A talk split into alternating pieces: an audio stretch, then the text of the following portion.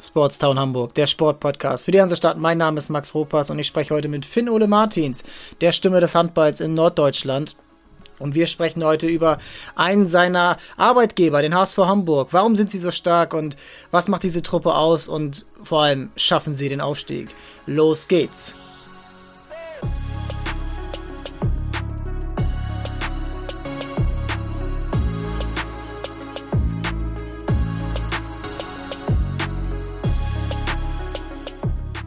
Zu Gast bei mir heute Finn Ole Martins, kurz vom Moin vom, wie geht's dir und wo bist du gerade?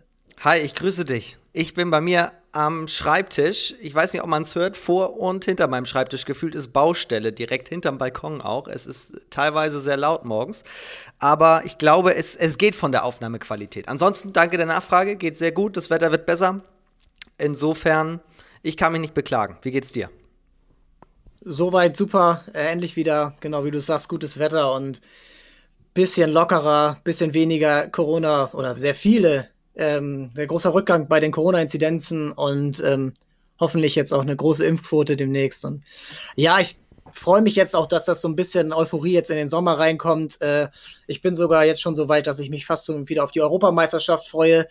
Äh, auf das Champions League-Finale beim Fußball hat mich so ein bisschen gefixt, jetzt auch die Zuschauer beim Handball. Das ist so ein Zeichen in die richtige Richtung. Und ähm, ja, äh, Fußballtraining geht hier wieder los, äh, endlich wieder Sport, ein bisschen wieder Menschen sehen und ich hoffe, dass das dann auch so weitergeht. Und ähm, wir kommen jetzt mal einmal kurz ähm, zu dir. Ähm, du bist komplett aktiv, was Handball angeht im norddeutschen Raum, Schleswig-Holstein, Hamburg, äh, Teile von Niedersachsen noch ein bisschen und ähm, da machst du YouTube, Instagram, Radio, Hallensprecher, Moderator, Podcaster, Journalist, äh, was nicht alles. Und ähm, da ähm, meine erste Frage eigentlich, wo, wo kommst du eigentlich her und ja, wo kommst du eigentlich her und warum diese Handballaffinität?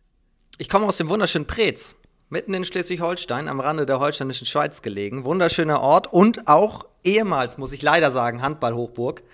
Wobei ich schneide das ehemals raus. Die Damen sind in die Oberliga aufgestiegen. Preetz ist wieder wer. Das kann man, glaube ich, so stehen lassen. Ähm, als ich Abitur gemacht habe, da waren die Jungs, also viele Kuppels von mir, waren auch in der Oberliga.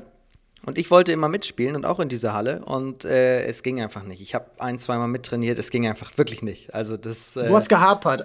Wo hat's gehapert? Ich hatte immer zu kleine Hände für Handball, auch wenn ich es lange gespielt habe. Ach so, ja, nee, ich glaube, bei mir war es die gesamte Wurfbewegung und Koordination und das ist alles nichts für mich. Also, nee. Sie haben mir den Ball gegeben von meinem ersten Probetraining. Den habe ich immer noch tatsächlich. Das war, das war eine klasse Erinnerung und so. Und ich habe äh, bei einem teaminternen Wettbewerb, als wir aufs Tor geworfen haben, von allen möglichen Positionen, war ich nicht der Letzte. Und das war meine Mission. Ich war nicht der Letzte, der am Ende durch den Parcours war. Ich habe ein paar Tore geworfen und so, aber über die Wurftechnik lässt sich bestimmt streiten.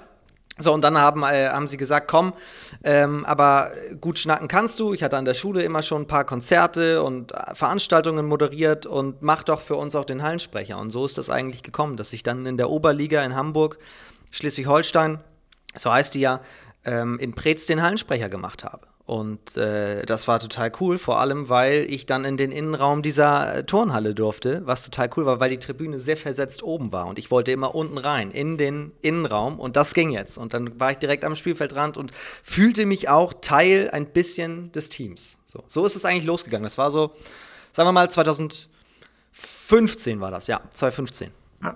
Krass, also diese Turnhallen, die man so vom Handball kennt, äh, man sieht es ja auch gerade so in ein, zwei Livestreams, ähm, wo das dann doch noch diese typischen Turnhallen sind mit den ausfahrbaren Tribünen. Das kenne ich auch noch aus meiner Jugend. Das ist äh, immer, immer wieder so ein Highlight überhaupt. Die, die riechen so besonders und ähm, das ist immer so eine ganz persönliche Atmosphäre, die man noch da hat. Und das ist, ja, ich glaube, das ist so dieser Handball-Charme, der immer noch, der immer noch so ein bisschen ähm, da ist und den man auch ja. so ein bisschen immerhin beibehalten sollte. Ja, ähm, total. Du bist mittlerweile ja auch, ähm, du wohnst in Hamburg, ähm, du bist für den HSV Handball aktiv und ähm, jetzt die Frage, wenn du 30 Minuten in Hamburg zur Verfügung hast, was machst du und wo gehst du hin? Oder andersrum. 30 Minuten. Oder eine Stunde, vielleicht auch eine Stunde.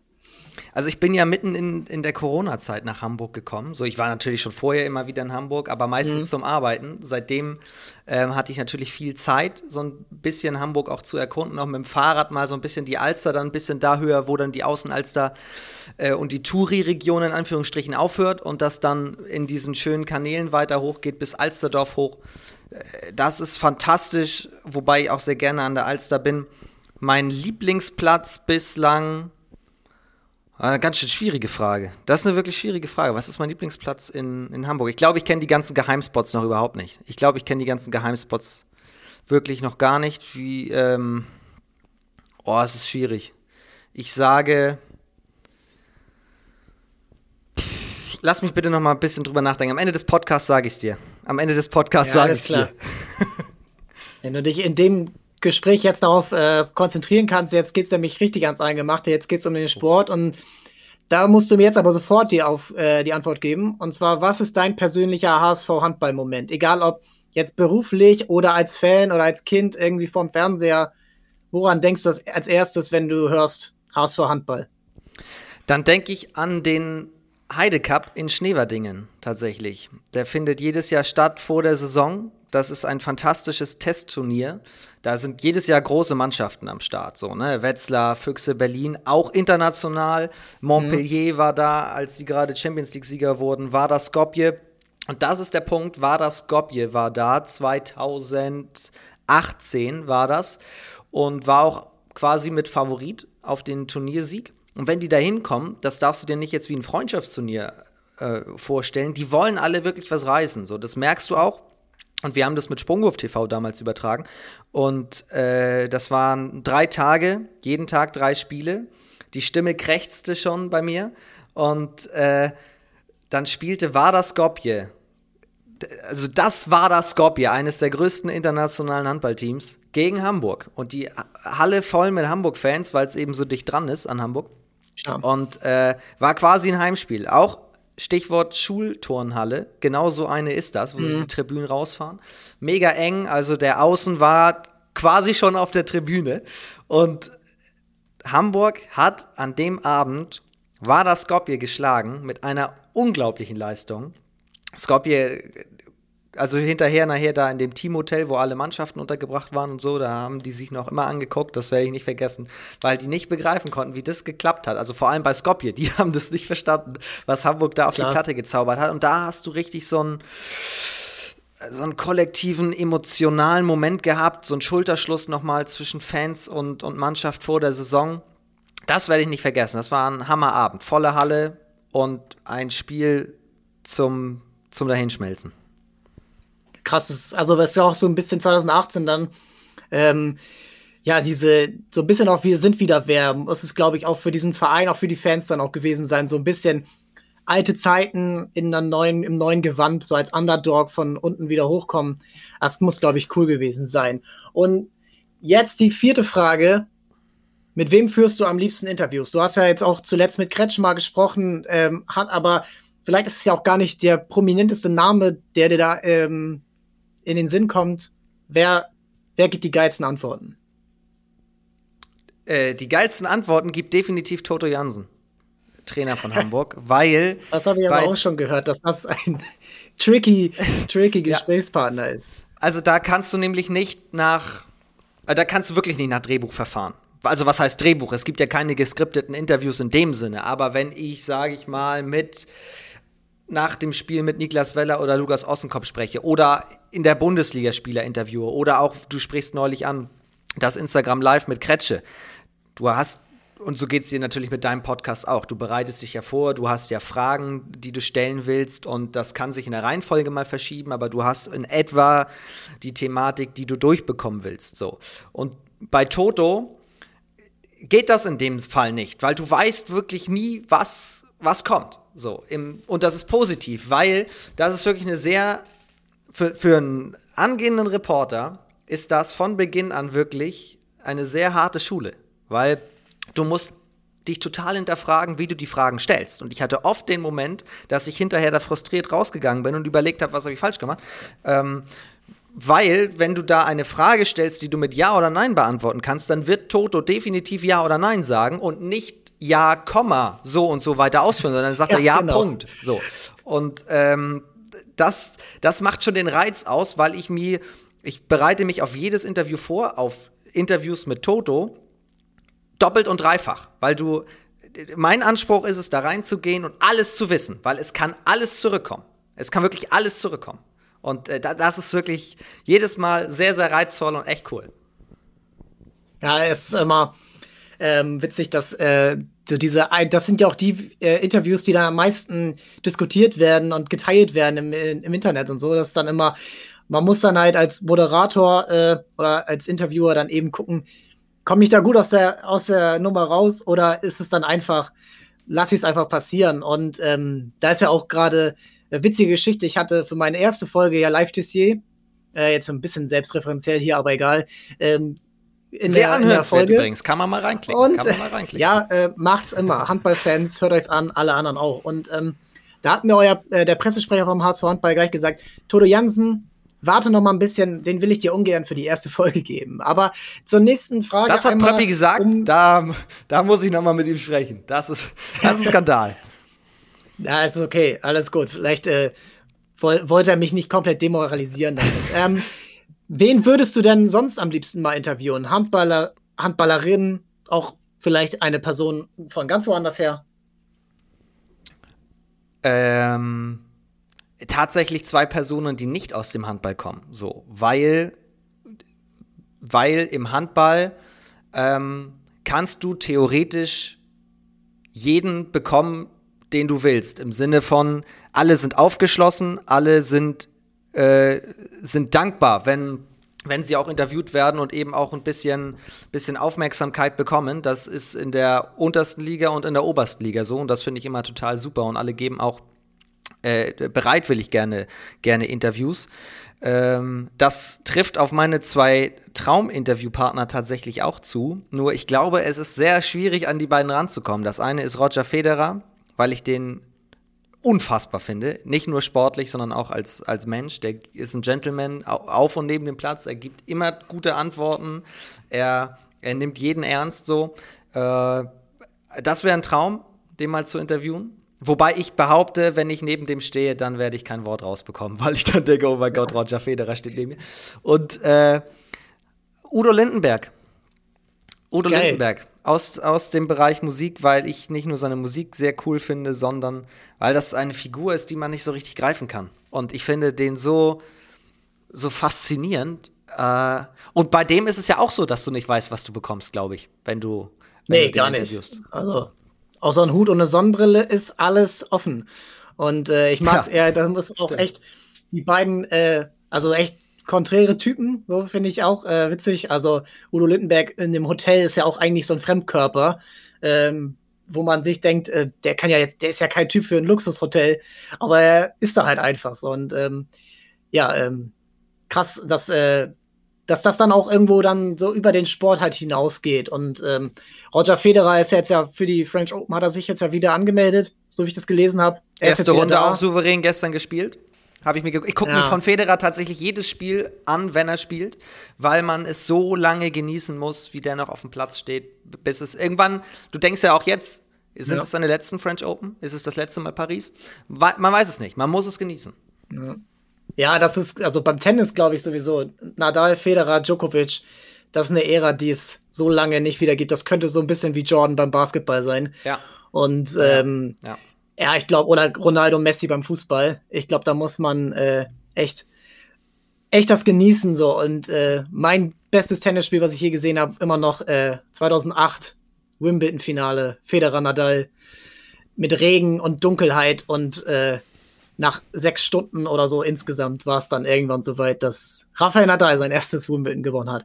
Zurück zum größeren Ball, zum Handball. Und da ähm, ja, ja, kommen, wir jetzt so ein bisschen, kommen wir jetzt so ein bisschen, kommen wir jetzt so ein bisschen dazu, dass ähm, einmal kurz so ein bisschen begleiten will, wie was du eigentlich machst und warum der Handball eben für dich so wichtig ist, was du gerade gesagt hast, von der ersten Liga bis zur äh, Bezirksliga, da alles zu begleiten und ähm, sowohl Männer wie auch Frauen. Ähm, was ist da deine, ähm, was ist da dein, ähm, deine Philosophie, die sich über alle deine Kanäle, die ich ja gerade schon genannt habe, ähm, zieht? Ähm, gute Frage. Gute Frage. Die Antwort darauf lautet ganz schlicht und einfach, weil, und das ist keine Phrase, das ist die Wahrheit, Handballerinnen und Handballer alles unfassbare Typen sind. Und die haben alle eine Geschichte zu erzählen. Das, die einen, weil sie Profis sind und mich interessiert, warum machen sie das professionell und vor allem, wie haben sie es geschafft, weil es nicht viele Spielerinnen und Spieler gibt, die das professionell machen können.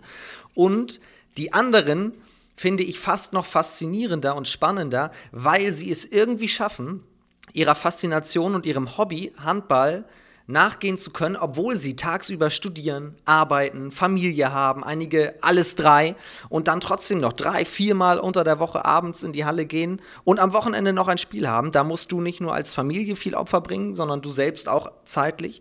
Und ich finde A, dass die genau deswegen Aufmerksamkeit verdient haben. Die haben alle eine spannende Geschichte zu erzählen und vor allem, wie sie das unter einen Hut bekommen. Und das interessiert mich halt, vor allem, weil halt im Norden, also das gilt ja generell für den Handball, aber jetzt hier, weil wir im Norden sind, da insbesondere, man kennt sich. Die kennen sich alles, eine große Familie. Jeder äh, hat von jedem schon mal gehört und weiß aber vielleicht trotzdem nicht, ich kenne den und den, aber was macht der eigentlich? So, und das finde ich das, das Spannende, was ich halt rausbekommen möchte.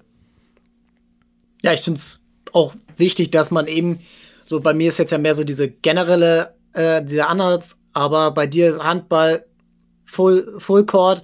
So, und das ist halt echt wichtig so. Und ich finde da gerade diese, diesen Ansatz, wie viel gebe ich für mein Hobby auf, bis es dann vielleicht irgendwann doch zum Beruf wird. Also beim Handball ist es jetzt ja, beim HSV ist es jetzt ja gerade so, dass Niklas Weller, der ist so alt wie ich, 28, und der hat nie damit gerechnet, mal irgendwie seinen Lebensunterhalt damit zu verdienen. Äh, studiert jetzt noch nebenbei. Jetzt ist quasi das Hobby zum Hauptberuf geworden und das äh, Jurastudium zum Hobby so halbwegs. Und nächstes Jahr spielt er eventuell Bundesliga und er ist immer aber noch der Leistungsträger. Ne? Also hast du absolut recht, toller Weg, so, aber es ist eben nur einer ja. von wie viel Genau, Teams genau. Das ist aber Jugend, ein Beispiel, ne? was jetzt ja, das ist äh, Wahnsinn, dass ähm, da immer diese, diese Leidenschaft dann auch sich in, die, in das Erwachsenenleben überträgt und man da weitergeht. Das ist beim Handball wie beim Football so. Äh, Miguel Bog von den Sea Devils jetzt, der äh, sein Leben lang Football gespielt hat ähm, und äh, nebenbei arbeitet, also hauptberuflich arbeitet und jetzt äh, in der European League of Football äh, äh, bei Pro7 Max live im Fernsehen läuft. So, das ist, das sind Geschichten, die eben nur der Sport schreibt und ähm, das ist genau das. Die aber auch nicht von beide ungefähr kommen. Begleiten. Die auch nicht von nee, ungefähr kommen, weil Arbeit. du super, genau, es ist super viel harte Arbeit, äh, weil eben, und das gilt nicht nur fürs Jurastudium, sondern was Niklas Weller in den vergangenen Jahren für Entwicklungen genommen hat, körperlich hat er so viel raufgepackt, Spielintelligenz, den kannst du nachts um drei mit Live hier wecken und die spielen sich No-Look-Pässe an den Kreis gegen fünf Mann. Also, das ist, die alle auf Live-Tissier gleichzeitig raufstürzen und er bekommt den Ball auf Niklas Weiler, der dann im Fallen irgendwie den Ball dann auch reinbringt. Es ist wirklich der Wahnsinn. So, und das ja. ist eine Riesenentwicklung. Genau, und da sind wir jetzt auch schon eben beim Thema, beim Team der Stunde für Hamburg, für das ähm, Tabellenführer in der zweiten Liga, nachdem man, ähm, muss man nochmal allen vor Augen führen, vor zehn Jahren ist der HSV Handball Meister geworden in der Bundesliga, deutscher Meister vor acht Jahren Champions League-Sieger. Also die beiden Teams, äh, die beiden Titel erreicht, die jeder, ähm, ja, jeder ähm, träumt vom im Vereinshandball. Mit einer Welt Welthandballertruppe von Pascal Hens über äh, Dule Dufniak, über Yogi Bitter im Tor. Ähm, bin jetzt nicht mehr ganz im Bilde, wer wann da gespielt hat, aber die Gilles-Brüder, ähm, die äh, Kroaten mit Laskovic und Vori, ähm, Thorsten Jansen selber natürlich, Stefan Schröder ähm, und Jetzt, 2016, kam dann die Insolvenz, der Neuanfang in der dritten Liga, den man ja auch nur führen konnte, weil die zweite Mannschaft aufgestiegen war. Und ähm, aus eigener Kraft jetzt eben dieser Aufstieg erstmal in die zweite Liga und jetzt in dieser Geistersaison von Anfang an oder sagen wir mal nach dieser Siegesserie auf jeden Fall, die ähm, von, ähm, seitdem klarer ähm, Aufstiegskandidat. Es ist ja ein Dreierkampf für zwei Plätze äh, mit Nettelstedt, Lübecke und Gummersbach, dem anderen großen Traditionsverein, dem wohl fast immer noch größten Traditionsverein zusammen mit Kiel. Ähm, Geht es jetzt darum, in die Bundesliga zu kommen. Es sind jetzt noch fünf Spiele, davon vier auswärts. Und ähm, da ist jetzt natürlich absolut, absolute Hochspannung und mega die, mega der äh, tägliche Grind, wie man das ja so neuerdeutsch sagt. Ähm, und du hast jetzt diesen ganzen Weg miterlebt. Du hast 2016 beim HSV angefangen als Hallensprecher. Nee, damals? da noch als Livestream-Kommentator, tatsächlich. Richtig, genau. Und ähm, da will ich jetzt mal von dir wissen, was zieht sich durch diese letzten fünf Jahre beim HSV Handball? Ein, klar, die Vision, irgendwann zurückzukommen. Das ist ganz klar, aber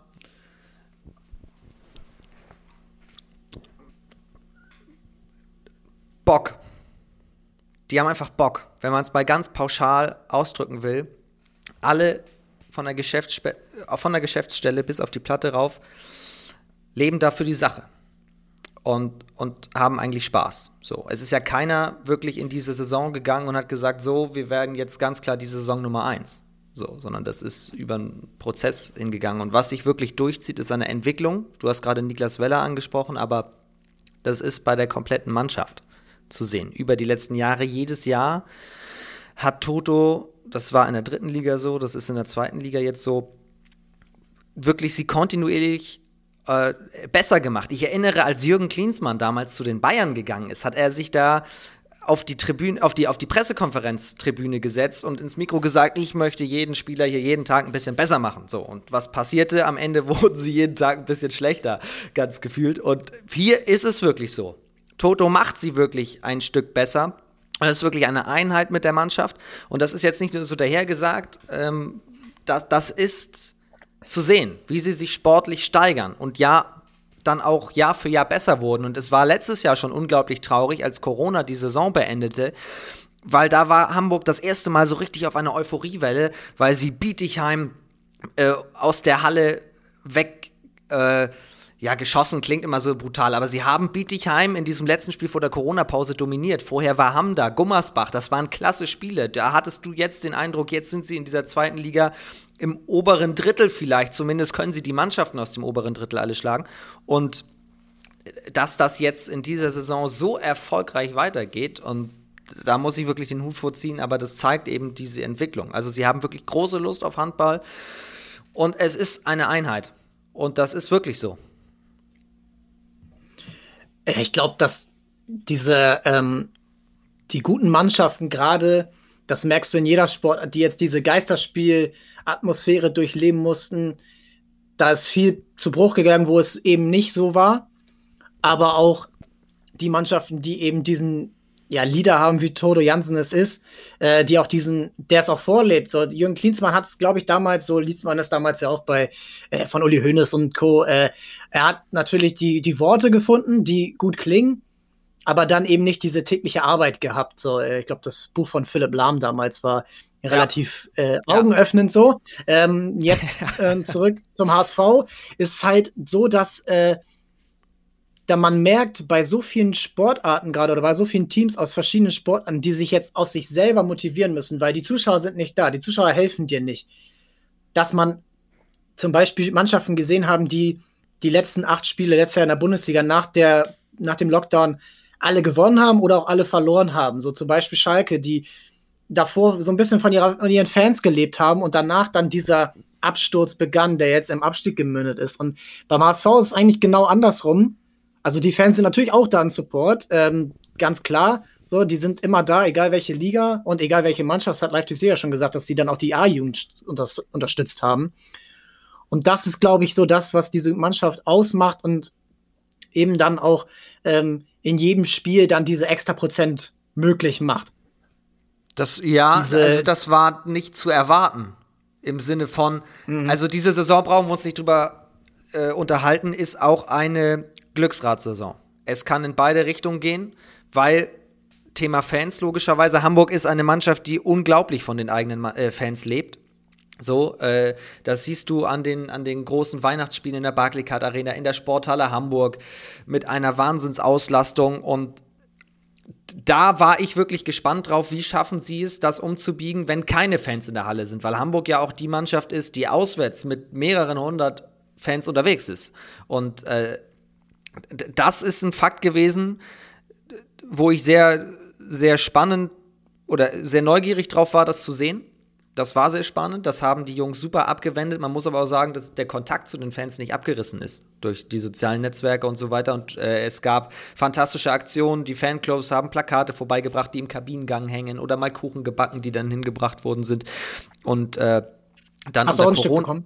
Ich habe auch tatsächlich ein Stück bekommen. Ich war sogar der Bote. Das musste ja unter Corona-Bedingungen übergeben werden. So, also ähm, waren sie dann auf dem Parkplatz vorgefahren und haben dann da den Kuchen äh, abgepackt und alles äh, in, in, in so Boxen gepackt und dann äh, bin ich da rausgegangen mit Maske auf und so weiter und dann wurde das da mit Abstand natürlich so alles überreicht und dann frisch getestet, ich wieder rein und so hab den Kuchen dann dahingestellt und so. Das war schon, das war schon alles klasse da damals. Ähm, also die, die Mannschaft erfährt trotzdem großen Support. Das muss man sagen. Das muss man wirklich sagen. Ja, ich, ich glaube auch, dass das eben auch eine Verantwortung ist für die Spieler, jetzt zu sagen, ja, die Fans sind nicht da, es ist eine Ausrede. Für niemanden sind die Fans gerade da, egal ob es jetzt irgendwie ja, eine Mannschaft ist, die nur 300 Zuschauer hat pro Spiel oder eben der, ähm, ja, der fansstärkste Club, so, weil diese Fans sitzen ja trotzdem dann vor dem Livestream und ziehen sich das rein und äh, hoffen ja auch dann darauf wieder, dann nach der Pandemie wieder dabei zu sein. Und die haben ja, Fans leisten ja immer Vorarbeit. Sie supporten ja im Voraus und ähm, der, der Ertrag kommt irgendwann dann, wenn er dann kommt. Und selbst wenn er nicht kommt, sind sie ja immer noch da. Das heißt, es ist immer eine Vorleistung, die die Fans geben. Und das gibt die Mannschaft gerade zurück. Und mich interessiert gerade so ein bisschen, du bist halt vor Ort bei den Heimspielen vor allen Dingen ähm, als, ja, als Moderator des Livestreams und äh, führst die Interviews und was jetzt ja auch beim ersten Spiel in der Barclaycard Arena wieder Einsprecher, äh, wo Zuschauer dabei waren. Und was merkst du vor Ort? Wie geht diese Mannschaft miteinander um? Wenn jetzt mal so kurz die Kameras mal irgendwie bei der beiseite sind und man eben nicht auf dem Parkett steht, Auszeiten, äh, auf dem Weg in die Kabine, wieder raus zum Aufwärmen. Was, was ist da zu spüren? Sie sind entspannt. Sie sind wirklich entspannt. Okay. Äh, im, äh, jetzt nicht im Sinne von Larifari und sie gehen raus und mal gucken, was es heute gibt, sondern sie sind, sie sind natürlich im Tunnel, klar. Ähm, aber sie sind, sie sind sehr entspannt. Sie sind mit sich im Reinen. Das, das kann man, glaube ich, wirklich sagen. Ähm, das, was ich meinte mit eben, ich bin neugierig darauf zu sehen, wie sie ohne Fans umgehen. Äh, ich habe jetzt nicht nur mit den Hamburger Jungs gesprochen, sondern mit vielen anderen auch, auch mit Schiedsrichtern, die sagen, insgesamt ist die Atmosphäre auf dem Feld entspannter geworden. Wenn du keine Fans hast, ja, okay. dann äh, dann kannst du mit den Spielern vielleicht sogar ein bisschen besser reden, weil eben keine große Kulisse von links und rechts kommt, die dich nochmal pusht und dann, dann äh, regst du dich eben nochmal ein bisschen mehr auf über den Pfiff oder versuchst einfach, um die Fans auch nochmal laut werden zu lassen, da mit, mit Gesten nochmal auf den Schiedsrichter einzuwirken. Und die haben mir auch erzählt, es ist insgesamt äh, in der ersten, zweiten Liga entspannter geworden für die, was das Pfeifen angeht. Aber zurück zur Mannschaft, also sie ist wirklich damit sehr, sehr gut umgegangen. Ähm, ich war auch gespannt drauf. Die Sporthalle Hamburg war ja jetzt nun mal die Pflichtspielumgebung. Die kennen sie ja nun. Und das heißt, mhm. ich glaube, wenn du zur Sporthalle Hamburg hinfährst, dann kommst du automatisch in, dieses, in diesen gefühlstechnischen Bereich, okay, gleich geht es hier um Punkte. Da war ich auch gespannt drauf, wie das in der Q-Beyond Arena, in der Trainingshalle wird, als wir nicht mehr in der Sporthalle spielen durften. Weil da bist du plötzlich in deiner Trainingsumgebung. Kannst du da sofort den Schalter umlegen? Und, und auf Pflichtspielmodus äh, gehen. So. Aber das haben sie größtenteils auch geschafft. Man hat gesehen am Anfang, tatsächlich hatten sie ein bisschen damit zu kämpfen. So. Hatte ich als Hallensprecher auch tatsächlich, weil es sehr ungewohnt war, weil man die Halle sonst nur von Freundschaftsspielen kennt. So, und jetzt bei der Barclaycard Arena, das war ja wirklich ein Gefühl, da, auch wenn es nur 1000 waren, aber es waren 1000, es waren wieder Fans in der Halle, es gab Applaus, es gab Reaktionen. So, äh, das war, das war schon sehr beeindruckend, muss ich sagen. Ich hätte nicht gedacht, dass man vor 1000 Leuten mal in einer großen Halle, was ja eigentlich relativ wenig ist, jetzt gemessen am Ganzen, dass man da so beeindruckt von sein kann. So, also das war, das war cool und das hat sich auch auf die Mannschaft übertragen. Und gegen Eisenach war es ja jetzt am Freitag wirklich ein Arbeitssieg. Ähm, Eisenach hat das echt stark gemacht. Und ich glaube, dass diese 1000 Fans da tatsächlich auch einen Unterschied machen. So, die stehen auf in den letzten drei Minuten, die pushen dich. Ähm, und das hat man jetzt wirklich gesehen, dass die wieder ein Faktor sind. So, und das war umso schöner, dass sie da, da zurückkamen. Ja, ich glaube, da ist auch eben diese, dieser ein, selbst wenn er ein Fan nur ist, der, der würde dich schon unterstützen. Das hat man selbst beim HSV gemerkt im 55.000 Mann Stadion beim Fußball dass 1000 Leute zu Anfang der Saison, wo noch ein paar Zuschauer erlaubt waren, dass das ein ganz anderes, auch vom Fernseher, ein ganz anderer, ganz anderer Vibe war, der eben darüber kommt und der dich auch wieder anders catcht. So, jetzt das Champions League-Finale schon gesagt, das ist wieder, das ist wieder Sport, wie man ihn lebt, so wie man auch Fernseher, das ist dann auch nicht so wichtig, ob das Stadion dann ganz voll ist oder die äh, Arena. So, und da dann eben auch für die Spieler dann so ein bisschen Support zu kriegen. Wenn jetzt auch 2000 kommen, das ist dann schon mal das Doppelte und du, du wirst das hören so und ähm, du kannst ähm, du kannst dann wieder auch so ein bisschen diese diese kurzen Blick Blick äh, austauschen mit den Fans, wenn man die hat so kurz bei einer irgendeinen Situation. Ich glaube, da kann jede Mannschaft draus ziehen und jetzt natürlich wichtig, ähm, da ja nur noch ein Heimspiel ist von fünf verbleibenden Spielen. Ähm, ja. Das jetzt auch auswärts wieder mitzunehmen, damit man sich jetzt nicht darauf ähm, versteift. Und ähm, da frage ich mich jetzt, gerade weil auch die Mannschaft echt auf dem Zahnfleisch geht, wie alle anderen Mannschaften auch. TC kann manchmal nicht trainieren unter der Woche und muss dann ähm, ja so seine ganze Kraft aufs Spiel ähm, aus ähm, aufbewahren. Und glaubst du, da geht diese Mannschaft jetzt in dieser in diesen letzten Wochen äh, gestärkt jetzt daraus los oder wie, wie ist da deine Auffassung? Das, das, das kann ich nicht beurteilen. Da bin ich zu weit weg von der Mannschaft selbst. Äh, ich ich habe ein gutes Gefühl, weil ich, äh, weil ich da großes Vertrauen habe, weil ich ja sehe, wie das Trainerteam um Toto, äh, das ist ja nicht nur er, sondern all sein ganzer Staff, auch Athletik und so weiter, wie sie das handhaben, wie sie das Ganze dosieren, dass ich da wenig, wenig Zweifel habe, zumal alle das Problem haben. Alle das Problem mit, mit der Belastung und wir sind jetzt eigentlich, jetzt steigen wir gerade in die Phase ein, in der der normale Handballer Sommerpause macht. Jetzt kommt die, äh, kommt die Entspannungsphase und da stellt sich so ein Körper ja auch Jahr für Jahr drauf ein. Und jetzt hast du plötzlich noch vier, fünf Spiele. Ähm, die einen, ich glaube, genau, Eisenach war es, die schon Mitte Juni aufhören und dann nur noch, aber dann können sie auf der anderen Seite nur noch zugucken, vielleicht auch ein Nachteil. Ähm, aber die anderen haben jetzt eben noch fünf Spiele. Es, ich, ich, ich kann es nicht sagen. Ich hoffe das Beste, logischerweise. Alle hoffen das Beste. Das ist erstmal das Wichtigste, dass alle gesund da rauskommen. Aber wie du sagst, das ist natürlich ein Fakt. Wer, wer das besser jetzt dosiert, der kann am Ende auch die nötigen Punkte noch, noch rausholen. So, ne? Zumal das Heimspiel gegen Hamm ja nur noch ein Nachholspiel ist. Theoretisch wäre die Heimspielsaison jetzt durch. Eigentlich wären alle letzten, also die, die gesetzten Spiele, die jetzt noch kommen, sind alles Auswärtsspiele. So. Ähm, und dann, das Hammspiel wurde ja mehrfach diese Saison verlegt, einmal wegen Wetter, einmal wegen Corona. Äh, aber vielleicht hinten raus ganz cool, dass wir noch ein Spiel mit Fans dann haben, äh, um einen schönen Saisonabschluss zu haben. Ähm, auch wenn das jetzt ein bisschen von deiner Frage wegging, aber das sind so meine Gedanken. Nein, nein, das ist ja genau das, was ich wissen will und was ja auch eben interessant ist und um mal den äh, Zuhörerinnen und Zuhörern mal die Tabellenkonstellation zu erklären. Es sind noch fünf Spiele, der HSV muss vier gewinnen, dann ist alles durch. So, dann kann ähm, dann können sie nicht mehr vom Platz zwei verdrängt werden. Und dementsprechend wäre es ja dann dieses Heimspiel dann gegen haben, wo es dann soweit sein könnte und eben dann, wenn alles ist das so? läuft, ist so, das so tatsächlich? Braucht, ja, es, äh, ich habe in meinem äh, äh, eigens kreierten Tabellenrechner das mal eben äh, zusammenge zusammengeschustert und äh, das ist eben die die Story dahinter und die beiden anderen Mannschaften, die wurden, die haben jetzt gerade gegeneinander gespielt das Ergebnis war nicht ganz so gut für den HSV, weil eben ähm, die Tabelle sich jetzt dadurch wieder eben, äh, ja, dass der Abstand eben nicht so äh, sich vergrößert hat zum dritten Rang wie erhofft.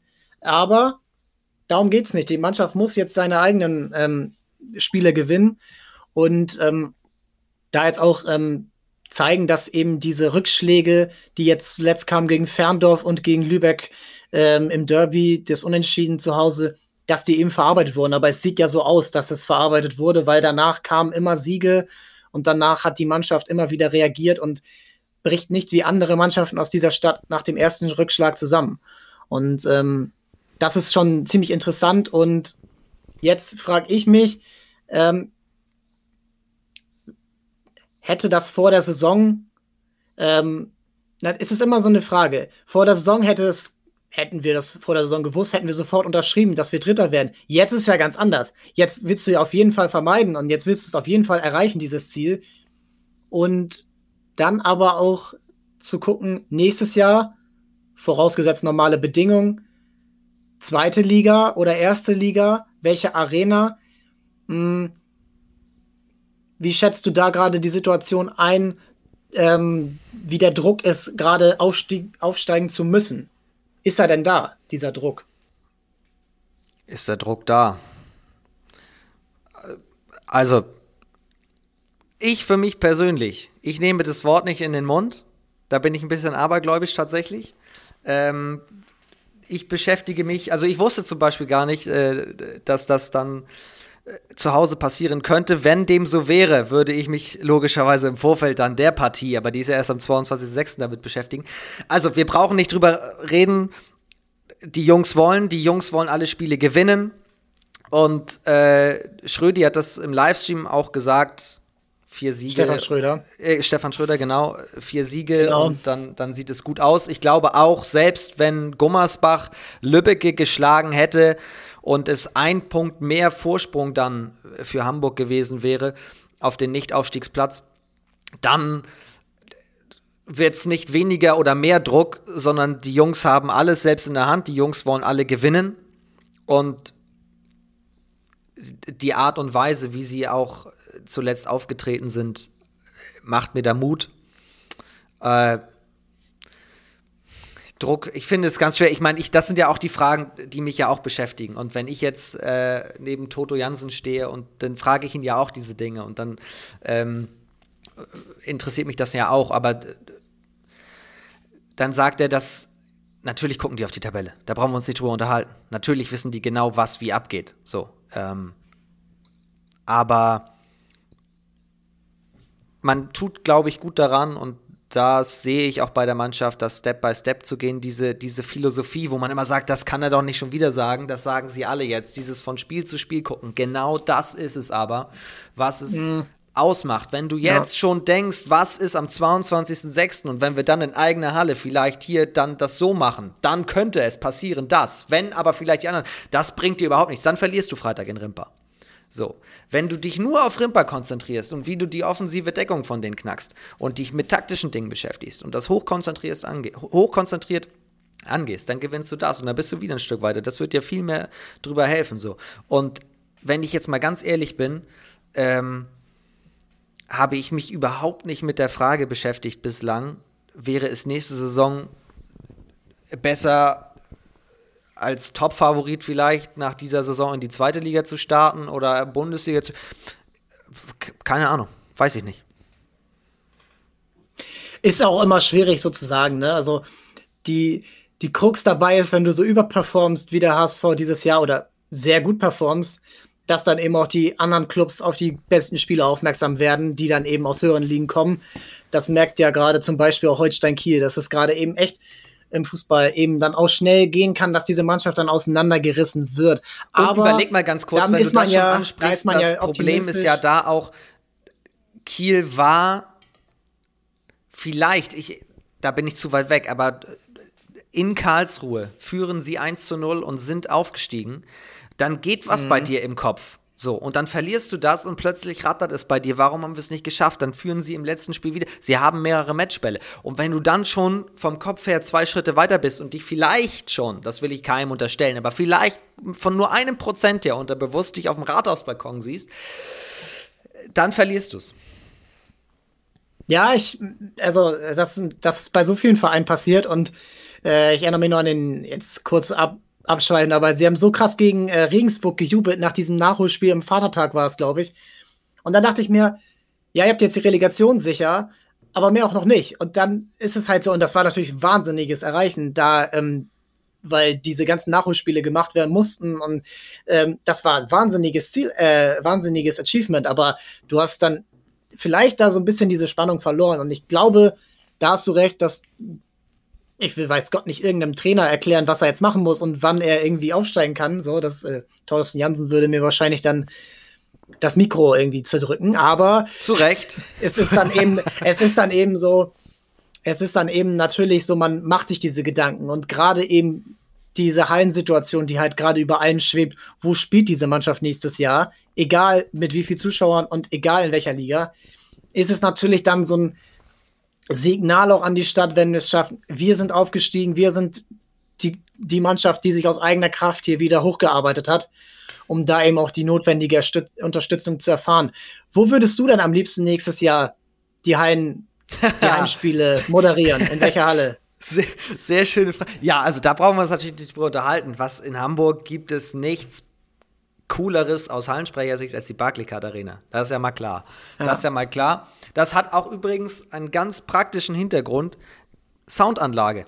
Die Soundanlage in der Sporthalle Hamburg hören mich relativ wenig Menschen tatsächlich, weil es, mhm, ich, okay. es wird immer wieder dran gearbeitet, aber es klappt nicht. Die einen sagen, es ist zu laut, dann der nächste sagt, es ist zu leise und so. Ich höre mich selbst relativ schlecht. Das ist wirklich vor allem, wenn die Halle voll ist, ist, ist das wirklich ärgerlich so. Und äh, in der Barclaycard Arena das, das macht schon richtig Spaß. Das macht schon richtig Spaß und ähm, vor allem, weil man gehört wird. So, weil es eine funktionierende Soundanlage gibt. Das ist eigentlich mein Argument.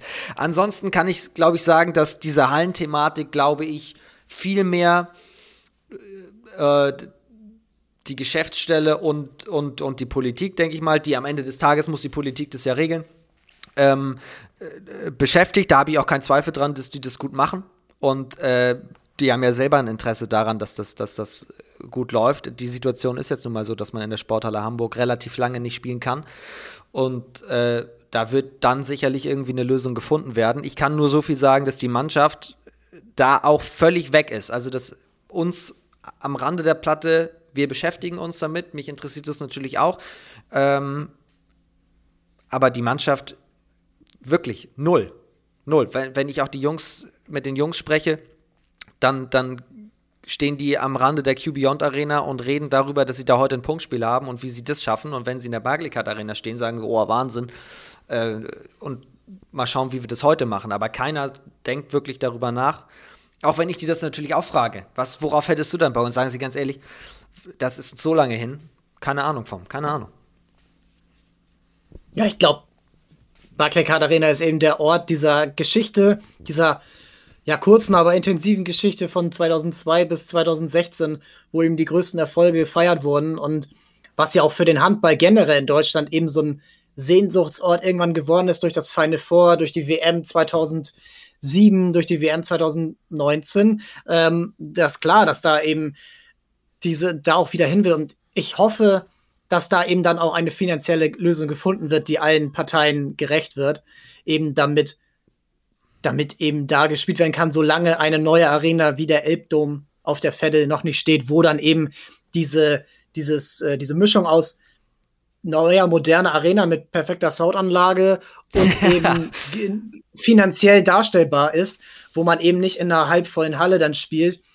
Ähm, je nachdem, was eben dann für ein Gegner da ist, damit eben dann auch ein Spiel zu Hause gegen Erlangen oder gegen äh, Bietigheim, wen auch immer, dann eben auch ja, äh, eben noch irgendwo für alle Parteien Sinn macht. So. Und ja. ich hoffe, dass da eben dann auch diese, die Stadt eben da auch in die richtige Richtung geht. Ähm, der, die, die Geschäftsführung hat ja nun auch jetzt mal ein Statement gesetzt, jetzt zuletzt. Das ist, äh, muss jetzt gar nicht kommentieren, aber so, dass dieses Hygienekonzept dann eben auch durchgezogen wurde, wo man dann ja so ein bisschen vorschnell äh, ja kommuniziert hat, dass das gemacht wird, ähm, weil eben da auch einfach ähm, wahnsinnig viel Aufgaben hinterstehen im Management, Tickets verkaufen, äh, Hallensprecher organisieren, alles so eine Sachen, die müssen gemacht werden. Und ähm, da muss die Stadt eben äh, mehr hinterher sein, dass diese Mannschaften hier bleiben und nicht irgendwie in Lüneburg spielen in ein paar Jahren. So, das, das ist, geht nicht. Und ähm, Hamburg braucht den Handball, Hamburg braucht Basketball, Hamburg braucht äh, eben diese Profiteams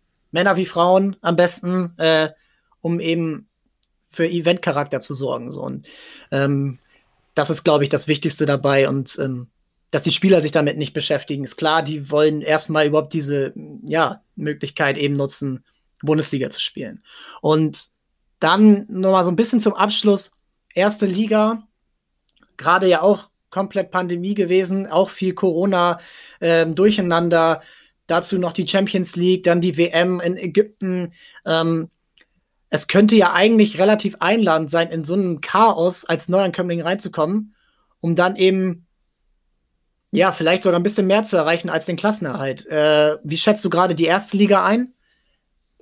Leistungstechnisch, was ist da gerade so, ähm, so die verschiedenen Ebenen? Ja, ich finde es ich find's rätselhaft. Ich finde es rätselhaft. Ähm, ich habe ja jetzt einige Spiele auch diese Saison begleiten dürfen von NDR und äh, habe viele Mannschaften gesehen. Und was ich feststelle, ist, klar, THW und Flensburg ziehen oben einsam ihre Kreise. Aber die große Frage, die über allem steht, der Bruch zwischen Platz 2 und Platz 3. Warum, wie, wie kann das passieren, dass der so groß ist? So, ich, ich, ich rätsel, ich meine, das tun wir alle seit Jahren gefühlt über die MT-Melsungen. Äh, mit dem Kader musst du in die Champions League, Punkt. Ähm, ich habe die Rhein-Neckar-Löwen am Donnerstag in Flensburg gehabt. Äh, Kannst du ganz kurz mal eben sagen, wer bei Melsungen spielt? Da ist jetzt sicherlich nicht jeder im, Binde, ähm, im Bilde, wer, wer in dieser Mannschaft alles am Start ist, von Namen, die man auch kennt aus der Vergangenheit. Also wir fangen mal im Tor an mit äh, Silvio Heinevetter. Ähm, der, das ist einfach ein, ein, ein super Torhüter, der mir sehr gut gefällt und dann natürlich auch auch ein, ein, ein klasse Typ ist einfach so. Ne? Du hast einen Julius Kühn, du hast einen Timo Kassening, du hast einen Kai Heffner, Reichmann, alles äh, Nationalspieler, ne? Alles, also. alles Nationalspieler. Ein Mickelson kommt dazu. Ähm, ein, ein Danner, ein Salga. Also alles Namen. Ein Simic. Das sind alles klangvolle Namen. So. Und da kommt jetzt ein Patterson im Sommer dazu, der bis vor kurzem bei den Löwen gespielt hat, jetzt kurz in Flensburg weilt und dann nach Melsung geht. Das ist ein Kader. Äh, es ist mir rätselhaft. Ja, es ist mir rätselhaft. Es ist irgendwo, es ist irgendwo auch, ähm, also um die Tabelle noch mal so ein bisschen zu erklären, äh, Kiel und Flensburg kämpfen oben um die Meisterschaft, dann sind es zwölf Punkte Abstand äh, bei einer Zwei-Punkte-Regel zu äh, Magdeburg und äh, den Rhein-Neckar-Löwen, äh, die auf drei und vier sind. Und ähm, dann ist es ein großes Mittelfeld bis zum, äh, ja, bis zu den, ähm, bis zum ersten Abstiegsplatz, auf dem gerade die Eulen aus Ludwigshafen sind. Und dann eben drei, also in dieser Saison sind es ja auch 20 Teams, von denen dann äh, Corona-bedingt, äh, von denen dann vier absteigen werden. Und ähm, in diese, in diesen großen, in dieses große Mittelfeld kann bestimmt auch der oder die Aufsteiger eben dann reinstoßen. Und ja, ich glaube, dass da eben auch der HSV dann eben ja. diese Eingespieltheit wahrscheinlich dann auch ähm, Leistung zeigen kann, die nicht normal sind für einen Aufsteiger. Ja, weiß ich nicht. Also, ja, so. Ähm, aber du siehst jetzt auch an, an den Aufsteigern zuletzt, so mit, äh, mit Coburg, mit Essen, wie schwer das ist. So. Klar, äh, mhm. andere Kader etc. und Eingespieltheit ist ein großer Punkt. Ähm, aber äh, auch da ist das wichtigste Einstellung. Du musst dir als Aufsteiger bewusst sein, äh, du wirst hier nicht weitermarschieren. Das ist ein komplett anderer Schnack wenn du gegen, gegen Mannschaften spielst, die seit Jahren Abstiegskampf können, die genau wissen, wann sie, die, die sich auch nicht unterkriegen lassen. Die Eulen, Balingen, FC Minden. Ja, genau. Wenn du es mit Fußball vergleichst, so. die, die, sind eingespielt im Sinne von auch, die kennen diese Situation. So. Und dann ist da ein komplett anderer Druck auf dem Kessel und so. Deswegen äh, finde find ich es schwierig so. Ähm, aber weil du gefragt hast nach der aktuellen Analyse, jetzt diese Saison der, dieser, dieser riesige Cut zwischen Platz 2 und Platz 3, also zwischen Flensburg und da direkt dahinter Magdeburg und Löwen, die aber eben 12 Punkte respektive 13 Punkte dahinter sind, erklärt sich mir nicht. Äh, die Löwen haben in Flensburg Donnerstag fantastisch gespielt. Äh, ich sehe die, die Liga ausgeglichener, als die Tabelle das gerade darstellt. So. Äh, mhm. Aber es scheint etwas zu geben, was Kiel und Flensburg gerade noch besser machen. Nicht nur in dieser Corona-Zeit, sondern generell, ich glaube, dass die, ich weiß nicht, was es ist, aber die machen die machen etwas besser als Magdeburg und die Löwen. Magdeburg und die Löwen sind immer an einem guten Tag in der Lage, Kiel und Flensburg zu schlagen, aber über die gesamte Saison hin ist die Kontinuität bei Kiel und Flensburg das A und O. So, und dann hast du eben mal von Magdeburg den Löwen oder Melsungen ein Spiel, wo sie hier mal einen Punkt lassen, da mal einen Punkt lassen. So, ähm, das ist eigentlich gerade so das wirklich sehr Spannende, auch für nächste Saison. Können die diese jetzt gerade sehr deutlich angewachsene Lücke eigentlich äh, wieder, wieder zuschließen. Ja, das ist, ja, es ist äh, spannend, wie dann irgendwie dann doch auch, egal was für Umstände es sind, die Top-Teams dann immer wieder auch eine Lösung finden, ähm, das dauerhaft zu, ähm, zu meistern. Alba Berlin, Bayern München, also Fußball wie Basketball. Es ist echt wahnsinnig interessant. Äh, bevor wir das hier abschließen, ähm, kurzer Switch zum Frauenhandball. Ähm, die Buchholzer Luchse, äh, Team aus dem Hamburger Süden, kämpfen gerade, nachdem sie letzte, vor zwei Wochen dieses äh, DAB-Pokalfinale erreicht haben, überraschend, gerade um die, um den Klassenerhalt. Äh, jetzt gegen die Füchse Berlin, Zweitliga, Zweiter. Hinspiel 22 zu 24 verloren. Morgen ist das Rückspiel. Was? Also morgen, äh, wir nehmen am Dienstag auf. Mittwoch ist das Rückspiel, Donnerstag kommt die Folge raus. Also ähm, dann ist schon vorbei, dann gibt es noch eine kurze Einschätzung. Aber was ist jetzt deine Einschätzung vorm Spiel? Ob äh, kann diese Mannschaft aus diesem, aus dieser Ergebnis aus dem Hinspiel das nochmal reißen? Es ist wahnsinnig knapp, aber es wäre wichtig. Ja, ja, also, ach so, dann kann man ja jetzt schon hören beim Anhören, ob wir jetzt Ahnung haben oder nicht. ja, genau. Das ist äh, der Test. Ja, der Test ist, also ich habe das Spiel nicht gesehen ähm, weil ich Kiel gegen Essen begleitet habe, zeitgleich. Aber äh, das, was ich gelesen und gehört habe, also bringen wir es mal auf den Punkt. Sie haben mit zwei Toren Unterschied verloren, das ist gar nichts im Handball. Es ist wirklich gar nichts, 22 zu 24 und ich traue dieser Mannschaft das absolut zu, was sie da in der Schlussphase der Saison gegen Mainz gerissen haben, dann gegen Buxtehude da, um sich überhaupt noch auf den Relegationsplatz zu retten, war schon großes Kino, vom, vom Pokal her mal ab. Ähm, das auch. Deswegen alleine aus diesen Erfahrungen sage ich, dass die, die Luchse die Klasse halten. Unabhängig davon, dass die, die Spreefüchse einen Superkader haben, der mir in der zweiten Liga sehr gut gefallen hat. Da hatten sie natürlich das okay. Problem, dass Zwickau als äh, erster noch ein bisschen, einen, einen Tick besser war äh, und eben knapp die Nase vorn hatte. Da hat dann auch da, da, da, spielte dann auch nicht mehr rein, dass die Füchse das direkte Duell dann am letzten Spieltag gewonnen haben. Da war dann Zwickau schon durch. Ähm, aber ich glaube, die Luchse machen es. Erste Halbzeit haben sie ja 14-10 geführt. Man muss sich jetzt, und das werden sie auch getan haben, die letzten zwei Tage dann, darüber unterhalten, was im zweiten Durchgang passiert ist. Wie kann es sein, dass du 14-10 den ersten Durchgang gewinnst und dann nur noch acht Tore äh, wirfst und 14 kassierst. So, das darf nicht passieren, wenn sie das abstellen, was im zweiten Durchgang schiefgelaufen ist. Äh, bin ich mir sehr, sehr sicher, dass sie das rumreißen. Das war eine gute Einschätzung und ich glaube, ähm, das kann man sich gut, wenn äh, der Call kommt jetzt zu spät, aber man kann sich auch noch im Real Life angucken, dann, wenn es verpasst wurde, läuft bei Sport Deutschland TV genau wie ähm, auch die Spiele vom HSV Handball. Da geht es auch morgen am Mittwoch weiter in Rimpa dann äh, am 8.6. schon ähm, in Hüttenberg. Und ähm, ja, ich glaube, das war echt eine coole Folge. Ähm, schöner Einblick in ähm, das Innenleben vom HSV Handball nach dieser schweren Zeit, nach, diesem, nach diesen langen Jahren des Aufbaus und ähm, diesem ja selbst, selbst, äh, selbst geschafften Aufbau. Und ähm, mich hat es gefreut, dass du hier äh, dass du dabei warst und ähm, ich würde dir das letzte Wort geben, um nochmal einen kurzen Ausblick auf die letzten fünf Spiele vom HSV Handball zu geben.